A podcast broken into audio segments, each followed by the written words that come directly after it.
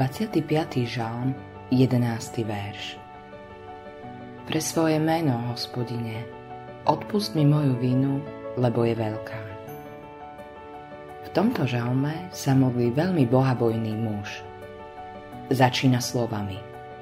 Ku Tebe, hospodine, pozdvihujem svoju dušu, Bože môj, v Teba dúfam.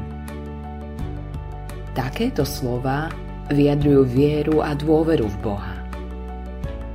Kresťan by ich mal používať ako osobnú modlitbu, ktorej leží celé jeho srdce.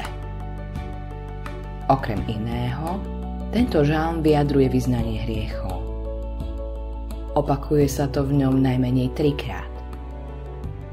Ukazuje to, aké je pre bohabojného človeka prirodzené obracať sa neustále na pána so svojím hriechom a prosiť o odpustenie. V modlitbe, ktorú máme pred sebou, žalmista nazýva svoj hriech vinou. Hovorí, že konal zle a že jeho život je nepodarený. Vyznáva, že jeho vina je veľká. Kto sa pozerá na svoj život, stráca vieru v seba.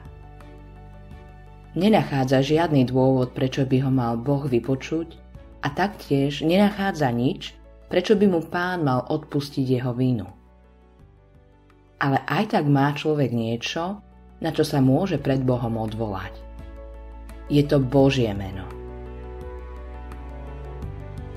Pre svoje meno, hospodine, odpust mi vinu, lebo je veľká, hovorí. Keď takto voláme, konáme podľa práva, ktoré nám dal sám pán. Boh hovorí, že máme právo chváliť sa jeho menom. To isté hovorí nová zmluva o mene pána Ježiša Krista. O ňom svedčia proroci, že pre jeho meno dosiahne odpustenie hriechov každý, kto verí v neho. Skutky Apoštolov, 10. kapitola, 43. verš.